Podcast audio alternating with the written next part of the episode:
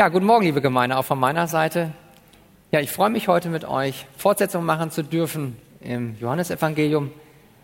Und ich möchte euch bitten, mit mir zu stehen, wenn wir den Text lesen. Der Predigtext ist heute Johannesevangelium Kapitel 6, Verse 60 bis 71. Und ich nehme noch den Vers 59 mit dazu. Dies sprach er, als er in der Synagoge von Kapernaum lehrte. Viele nun von seinen Jüngern, die das hörten, sprachen, das ist eine harte Rede. Wer kann sie hören? Da kam Jesus bei sich, da aber Jesus bei sich selbst erkannte, dass seine Jünger darüber murrten, sprach er zu ihnen, ist euch das ein Ärgernis? Wie nun, wenn ihr den Sohn des Menschen dorthin auffahren seht, wo er zuvor war? Der Geist ist es, der lebendig macht. Das Fleisch nützt gar nichts. Die Worte, die ich zu euch rede, sind Geist und sind Leben.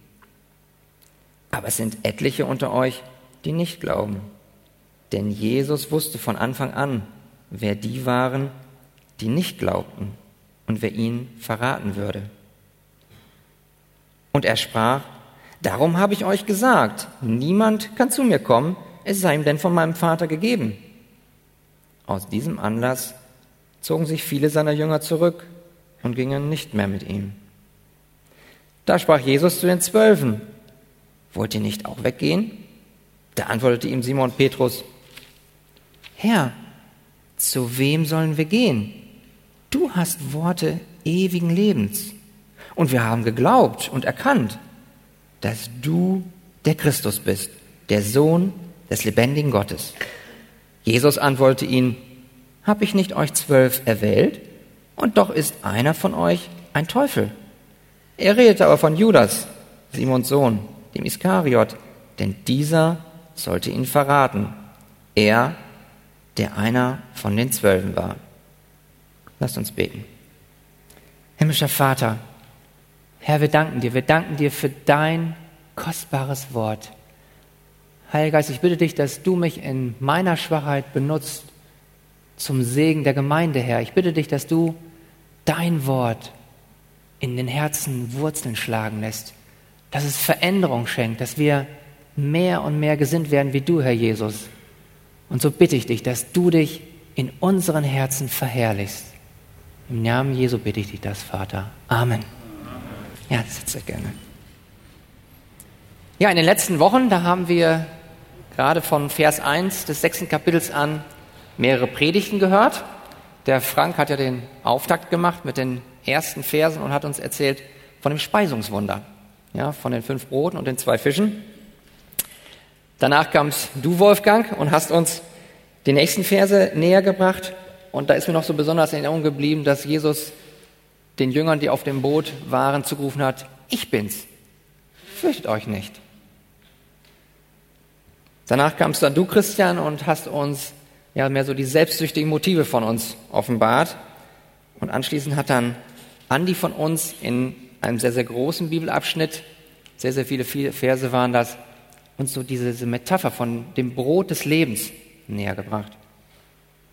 So, und heute geht's jetzt um die letzten zwölf Verse im Predigtext. Und wenn wir uns insgesamt diese 71 Verse des sechsten Kapitels angucken, dann können wir da so zwei Steigerungen feststellen. Zwei Eskalationen, etwas, was sich steigert. Die erste Steigerung, die sehen wir in den ersten Textabschnitt. Das sind die Verse ungefähr 60 bis 66. Da sehen wir, wenn wir auch die ersten Predigten, von denen ich eben gesprochen habe, hinzunehmen, der Widerstand gegen Jesus, der wächst. Ja? Das Murren wird lauter. Und korrespondierend mit, also in Übereinstimmung mit dem, dass dieser Widerstand gegen Jesus, gegen seine Person, gegen das, was er sagt, ja, gegen seine Rede, gegen seine Worte, damit korrespondiert auch die Anzahl derer, die ihm folgen, nämlich das sinkt. Der Widerstand wird größer, aber die Anzahl derer, die ihm folgen, sinken. Am Anfang sind es noch 5000 die beim Speisungswunder dabei sind. Viele Ausleger sagen auch, weil die Kinder und die Frauen noch dazukommen, dass es 15.000 bis 20.000 Menschen waren. Aber dann wird es immer weniger.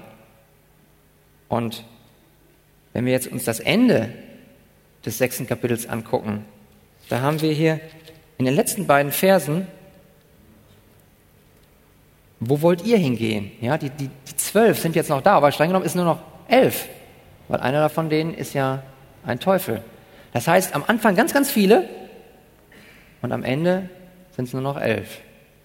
Das ist die erste Steigerung.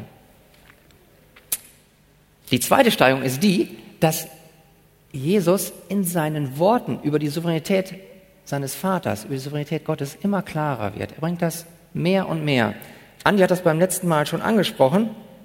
In Vers 44, da heißt es, niemand kann zu mir kommen, es sei denn, dass ihn der Vater zieht. Ja, und in diesem heutigen Predigtext, da haben wir zwei Arten von Jüngern. Da haben wir einerseits in den ersten sechs Versen, das ist die erste Gruppe, das sind so die sogenannten falschen Jünger. Ja, die glauben nicht, nicht wirklich. Das ist kein errettender Glaube.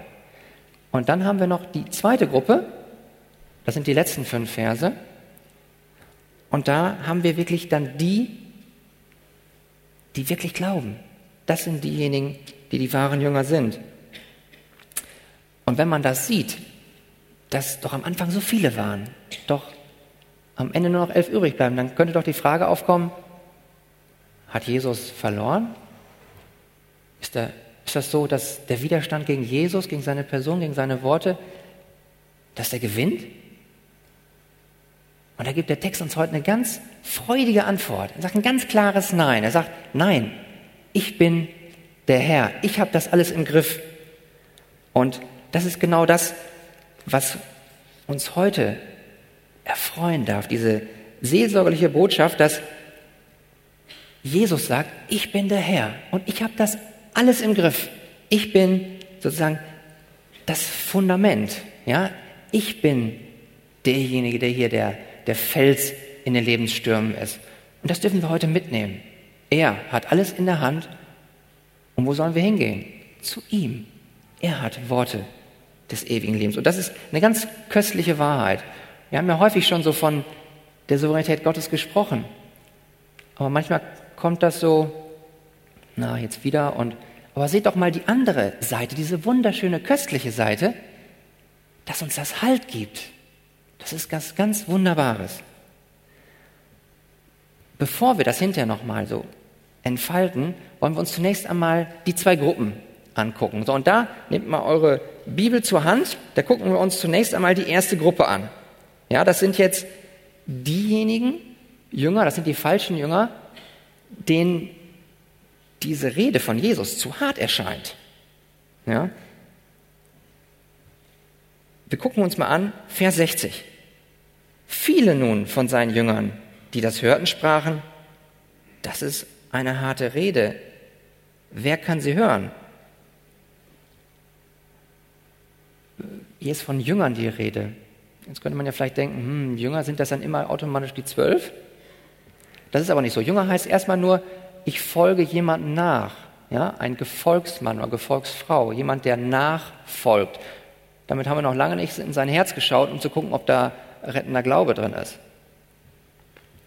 Es heißt also, diese Jünger, was sagen die in der ersten Reaktion? Die sagen, das ist aber hart, was du da sagst. Ja, wir hatten das vorher in Vers 59 gesehen, das, was Jesus in der Synagoge gelehrt hat, diese Rede über Ich bin das Brot des Lebens, das finden sie hart. Heißt hart jetzt, das kann ich nicht verstehen? Nee, das ist nicht so. Der Glaube ist keine Frage des Intellekts, sondern den Unmündigen, den hat er es offenbart. Hier, das heißt eher hart zu verstehen, also wörtlich gesagt, das ist aber derb, das ist fest, das ist unbiegsam. Und wenn wir das mal symbolisch auffassen, bildlich, dann heißt das letztlich, es ist schwer zu akzeptieren. Und genau das trifft es doch. Ja, dann kommt auch der Folgesatz noch, wer kann sie hören? Ja, diese Worte, die haben das schon verstanden im Sinne von Intellekt, aber akzeptieren wollten die das nicht. Das war absolut nichts, was sie akzeptieren konnte. Es war einfach untragbar. Und wenn wir uns dann Vers 61 anschauen, dann heißt es,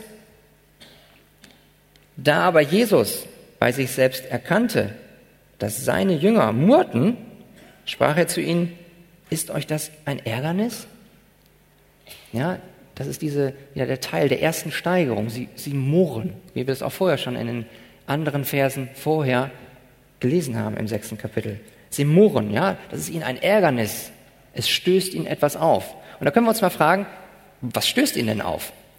Und da sind das viele Dinge, die ihn aufstehen. Ich möchte mich auf vier Punkte beschränken. Vier Behauptungen, wo Jesus ganz klar sagt, das ist das, was ihr im Glauben annehmen müsst. Und da, wo die Jünger sagen, nee, das will ich nicht.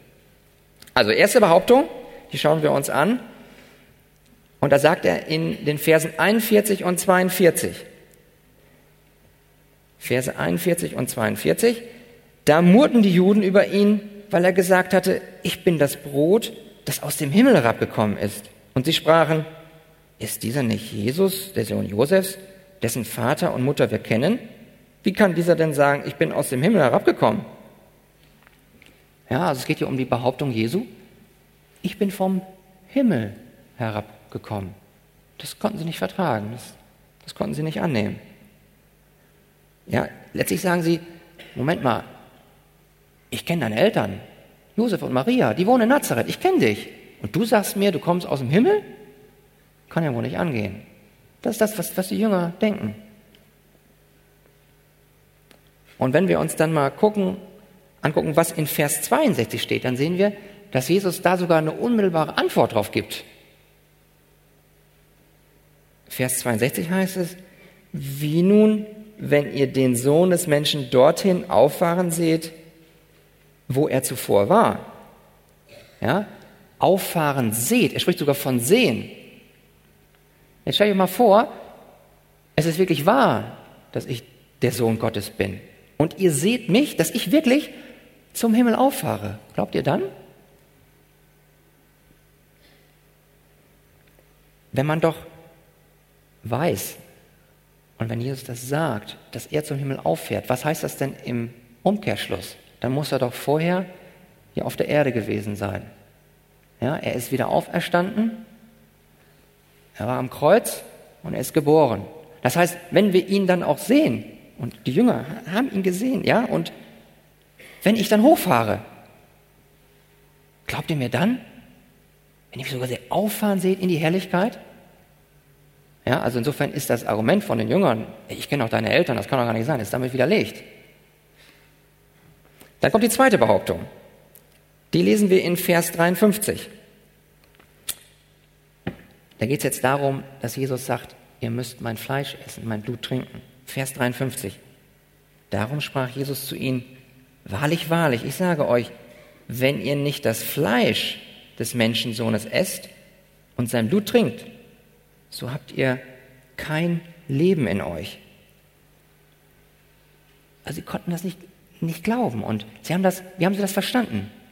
Die haben das wörtlich verstanden. Andi hat hier von Kannibalismus gesprochen. Aber genauso war das. Sie haben gedacht, sie müssten Jesus jetzt wirklich körperlich aufessen. Und was sagt Jesus uns da in, in Vers 62 wieder? Gibt auch die Antwort. Was ist, wenn ihr seht, wie ich zum Himmel auffahre? Was setzt das voraus, dass Jesus zum Himmel auffährt? Er muss doch körperlich intakt sein. Wie kann denn dann die Jünger meinen, sie würden ihn vorher aufessen? Ja, also wenn Jesus gewollt hätte, auf die Erde gekommen wäre, hätte gesagt, ihr sollt mich aufessen. Das ist wahrer Glaube. Er hätte nicht zum Himmel auffahren können. Was kann nicht der Sinn gewesen sein? Dritte Behauptung.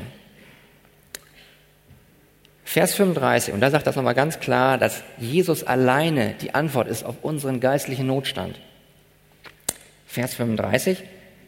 Jesus aber sprach zu ihnen, ich bin das Brot des Lebens. Wer zu mir kommt, den wird nicht hungern. Und wer an mich glaubt, den wird niemals dürsten.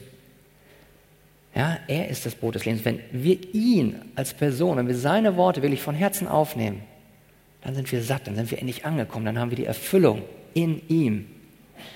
Aber die Juden, die haben das nicht verstanden. Das war ihm viel zu egoistisch. Wie kann er denn von sich sagen, ich, ich, ihr müsst mich, ich bin das Brot, ja?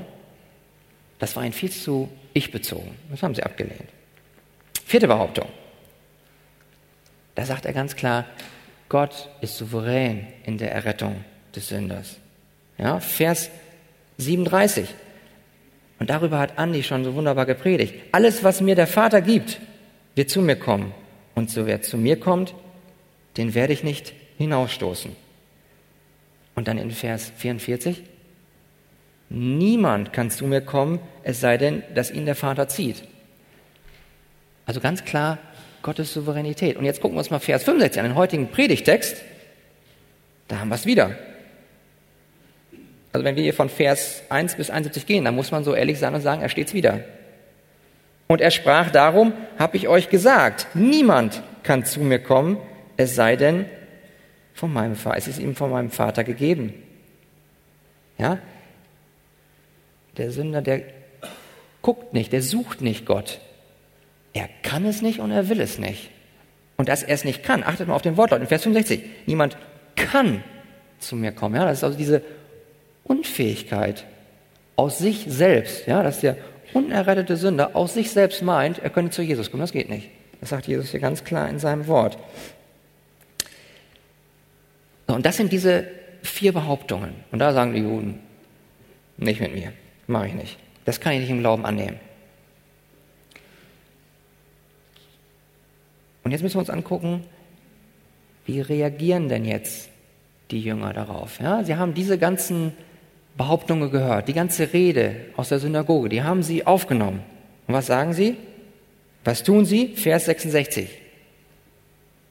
Aus diesem Anlass zogen sich viele seiner Jünger zurück und gingen nicht mehr mit ihm. Ich finde es einer der tragischsten Sätze hier, die, die im Kapitel 6 vorkommen.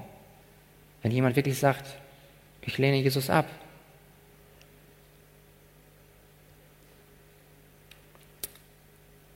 Tragisch ist es.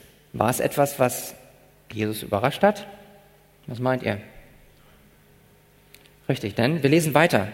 Wir lesen in Vers 64. Und da spricht er auch nochmal ganz klar die Verantwortung des Einzelnen an, wirklich zu glauben. Aber es sind etliche unter euch, die nicht glauben. Denn Jesus wusste von Anfang an, wer die waren, die nicht glaubten und wer ihn verraten würde. Ja, Jesus ist Gott. Er ist allwissend. Er weiß genau, wen der Vater ihm gegeben hat.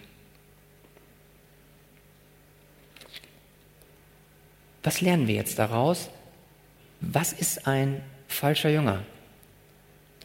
Und ein falscher Jünger, der wird gerade dadurch charakterisiert, dass er zunächst einmal Feuer fängt an den Zeichen, an den Wundern. Ja, am Anfang, als die vielen da waren, oh, das ist wunderbar, da ist jemand, der gibt mir Brot. Und wenn man weiß, was das Brot für einen Stellenwert hatte früher, das war 60, 70 Prozent des Tageseinkommens, was man aufwenden musste, um Brot zu kriegen. Und da war jemand, der hat sie satt gemacht. Und da war noch auch jemand, der sie möglicherweise von der römischen Besatzungsmacht befreien konnte. Und er hatte auch noch viele Kranke geheilt. Alle so diese äußeren Zeichen, diese Wunder. Ja, das war wunderbar für sie. Aber wenn es dann darum geht, dass sie auch Jesus als Person seine Worte annehmen, ja, dann machen sie dicht. Und das ist gerade das Charakteristische. Anfangs laufen sie mit, aber wenn es ernst wird und Jesus macht den Mund auf und sagt, hey, ihr seid Sünder und ihr müsst die Sünden bekennen. Ich alleine bin das Brot des Lebens und ich alleine bin die Quelle für neues, geistliches Leben. Dann sagen sie, nicht mit mir, vollkommen unakzeptabel. Und das charakterisiert einen falschen Jünger. Im achten Kapitel vom Johannesevangelium, da lesen wir noch, da sprach Jesus zu den Juden, die an ihn glaubten, und das ist jetzt hier nicht ein echter Glaube, kein errettender Glaube. Wenn ihr in meinem Wort bleibt, so seid ihr wahrhaftig meine Jünger. Ja, das ist so der Test von Jesus zur Echtheit ihres Glaubens. Er sagt ihnen, wenn ihr in meinem Wort manchmal bleibt, nein, wenn ihr in meinem Wort bleibt, Dauerhaft, also dieser dauerhafte Gehorsam, dieser freudige Gehorsam unter das Wort Gottes. Das ist das, was einen echten Jünger ausmacht. Und wenn wir dann noch gucken, was Petrus uns noch sagt, im zweiten Petrus, da, sehen wir, wie gefährlich das ist, was, diese Reaktion, dass sie ihn ablehnen. Im zweiten Petrus steht geschrieben, dass in den Briefen von Paulus manches schwer zu verstehen ist, was die Unwissenden und Unfestigten verdrehen, wie auch die übrigen Schriften, und jetzt kommt's, zu ihrem eigenen Verderben. Ja, wir haben die Schrift, wir haben ja die Worte und sie verdrehen das und es ist gefährlich, es ist zu ihrem eigenen Verderben. Ja, das ist, wenn man Jesus ablehnt, damit zerstört man sich selbst. Und vielleicht ist auch jemand hier, der, der ist hierher gekommen und kommt vielleicht auch schon länger. Da kann ich erstmal dir zurufen, es ist schön, dass du da bist. Das ist gut so.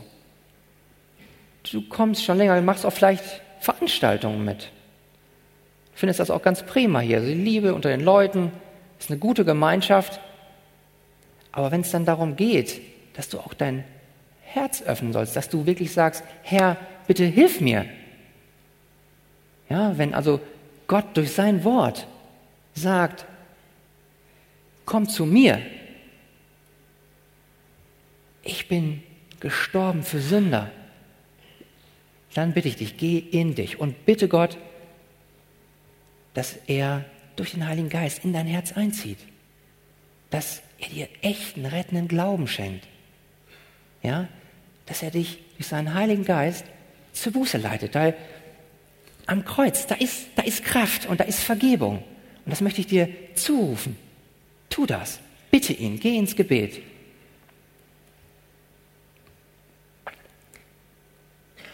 Das war jetzt die erste Gruppe. Ja, die erste Gruppe, das waren die Ungläubigen. Wir haben gesehen, was sie nicht schlucken konnten, die vier Behauptungen, und wir haben auch gesehen, was einen falschen Jünger ausmacht, weil er eben nicht im Wort bleibt. Jetzt gucken wir uns die zweite Gruppe an. Und die zweite Gruppe, das sind die zwölf, ab Verse 67 folgende. Und auch da gucken wir uns zunächst die Reaktion an und dann, was einen wahren Jünger ausmacht. Ja, in Vers 67, da heißt es, da sprach Jesus zu den Zwölfen, wollt ihr nicht auch weggehen? Ich weiß nicht, wie ihr die Frage von Jesus aufgenommen habt. Ist das eher so, also, dass Jesus bedrückt ist, dass er betrübt ist? Ja, ihm haben gerade eine ganze Menge Menschen haben ihn verlassen. Ganz sicher ist er traurig darüber. Aber ist er jetzt der Jesus, der unsicher wird und fragt, oh, wollt ihr jetzt auch noch weggehen? Nein, er wusste doch, wer zum Glauben kommt. Er weiß auch genau, dass Judas ihn verraten wird. Ja, er sagt hier etwa, ihr wollt nicht weggehen, richtig? Das ist das, was Jesus sagt. Und was sagt Petrus? Petrus sagt, Herr, zu wem sollen wir gehen? Du hast Worte ewigen Lebens. Ja, Petrus, der, der hat es begriffen. Ja, wir haben auch eben noch, noch gesungen. Gott, keiner ist dir gleich. Ja, das ist auch so. Mit Gott ist niemand zu vergleichen. Er ist einfach einzigartig. Und zu ihm, zu ihm wollen wir gehen.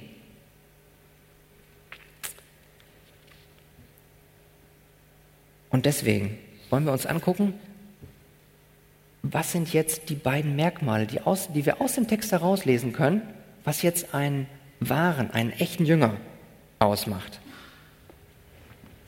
Und da gucken wir uns zunächst einmal den Vers 69 an. In Vers 69, da heißt es, das ist ja das, was, was Petrus noch sagt.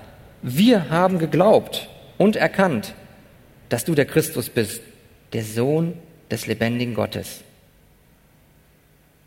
Ja? Wir haben geglaubt.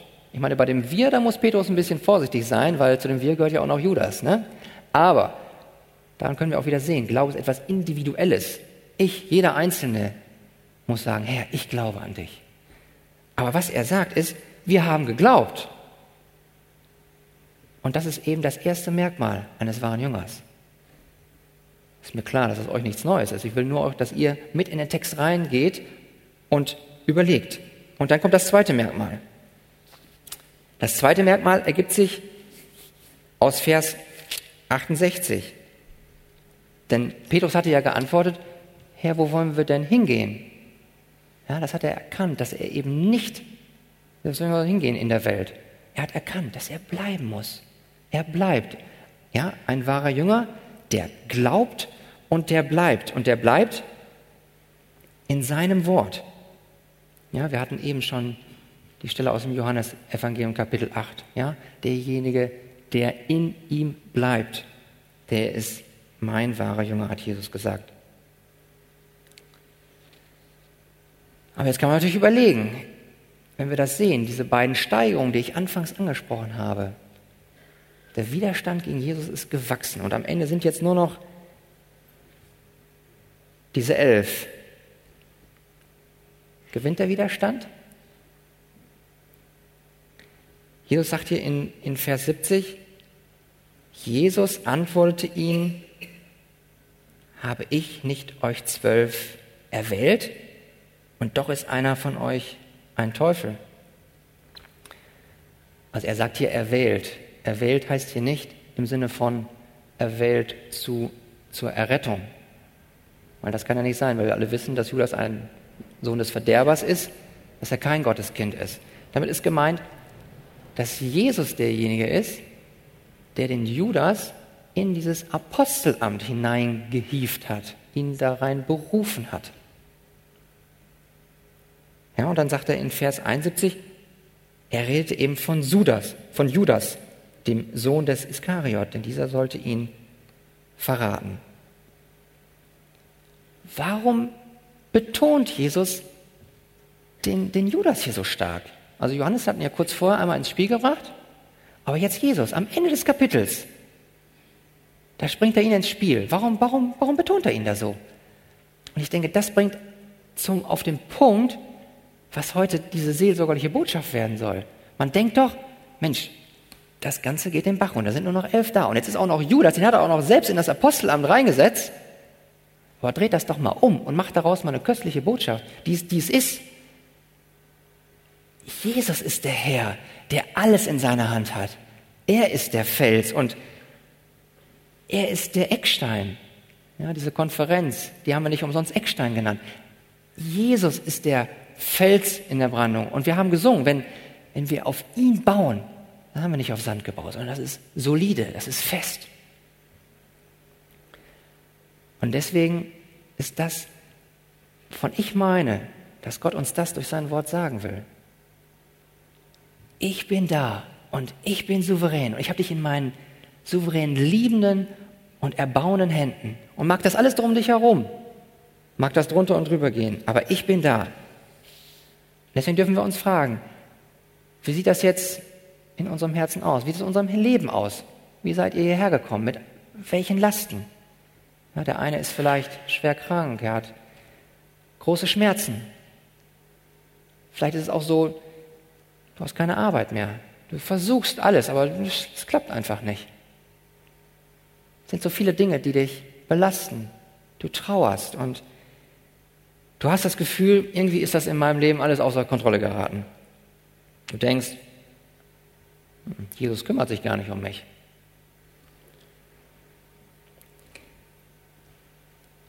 Meine Tochter Jenna, wenn ich dir abends noch aus der Bibel vorlese, da gibt es eine Lieblingsgeschichte. Und das ist die, so wir haben diese Gott hab dich lieb Bibel. Und da gibt es die Geschichte über Jesus, als er, wo die Jünger auf dem Boot sind und der große Sturm ist und es blitzt und es donnert. Und dann kommt Jesus, der, der, der schläft noch. Und für Jenna ist es dann immer das Wichtigste, zu sagen, Jesus stand auf und sagte, sei still, du Wind. Und wie ist es in deinen Lebensstürmen? Ja, das mag ganz heftiger Orkan sein, aber Jesus ist da. Ja, und das will er einfach euch wissen lassen durch sein Wort. Er ist da, er ist der Fels. Ihr könnt zu mir kommen. Ich bin der Herr über diesen Sturm. Ich kann ihm Einhalt gebieten. Alles nach meinem Willen. Ich bin derjenige, der regiert. In der ersten Chronik können wir lesen, Dein, o oh Herr, ist die Majestät und die Gewalt und die Herrlichkeit und der Glanz und der Ruhm. Denn alles, was im Himmel und auf Erden ist, das ist dein. Dein, o oh Herr, ist das Reich. Und du bist das Haupt über alles erhaben. Reichtum und Ehre kommen von dir. Du herrschst über alles. Ja?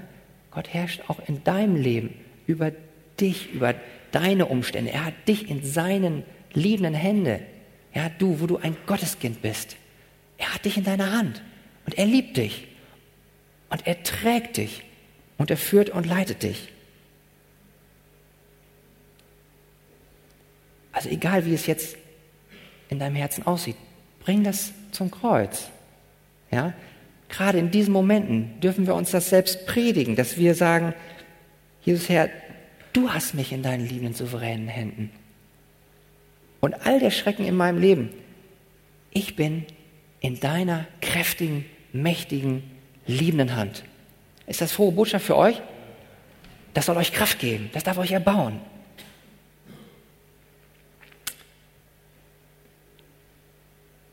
Deswegen sagt er auch durch, durch Petrus, wo sollen wir hingehen? Ja, wir sollen zu ihm kommen. Wir sollen zu ihm kommen.